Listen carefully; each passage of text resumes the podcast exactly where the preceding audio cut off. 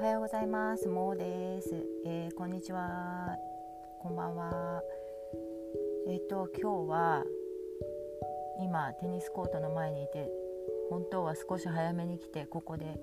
あの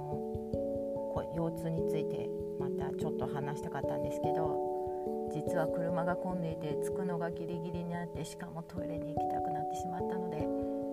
あせっかく喋りたいことがあったんですけどまた後で今日も暑いです。多分29度30度ぐらいあると思います。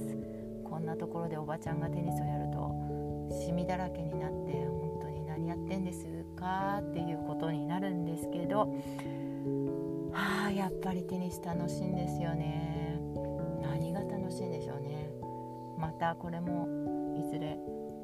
この楽しさについてシェアできる日が来たら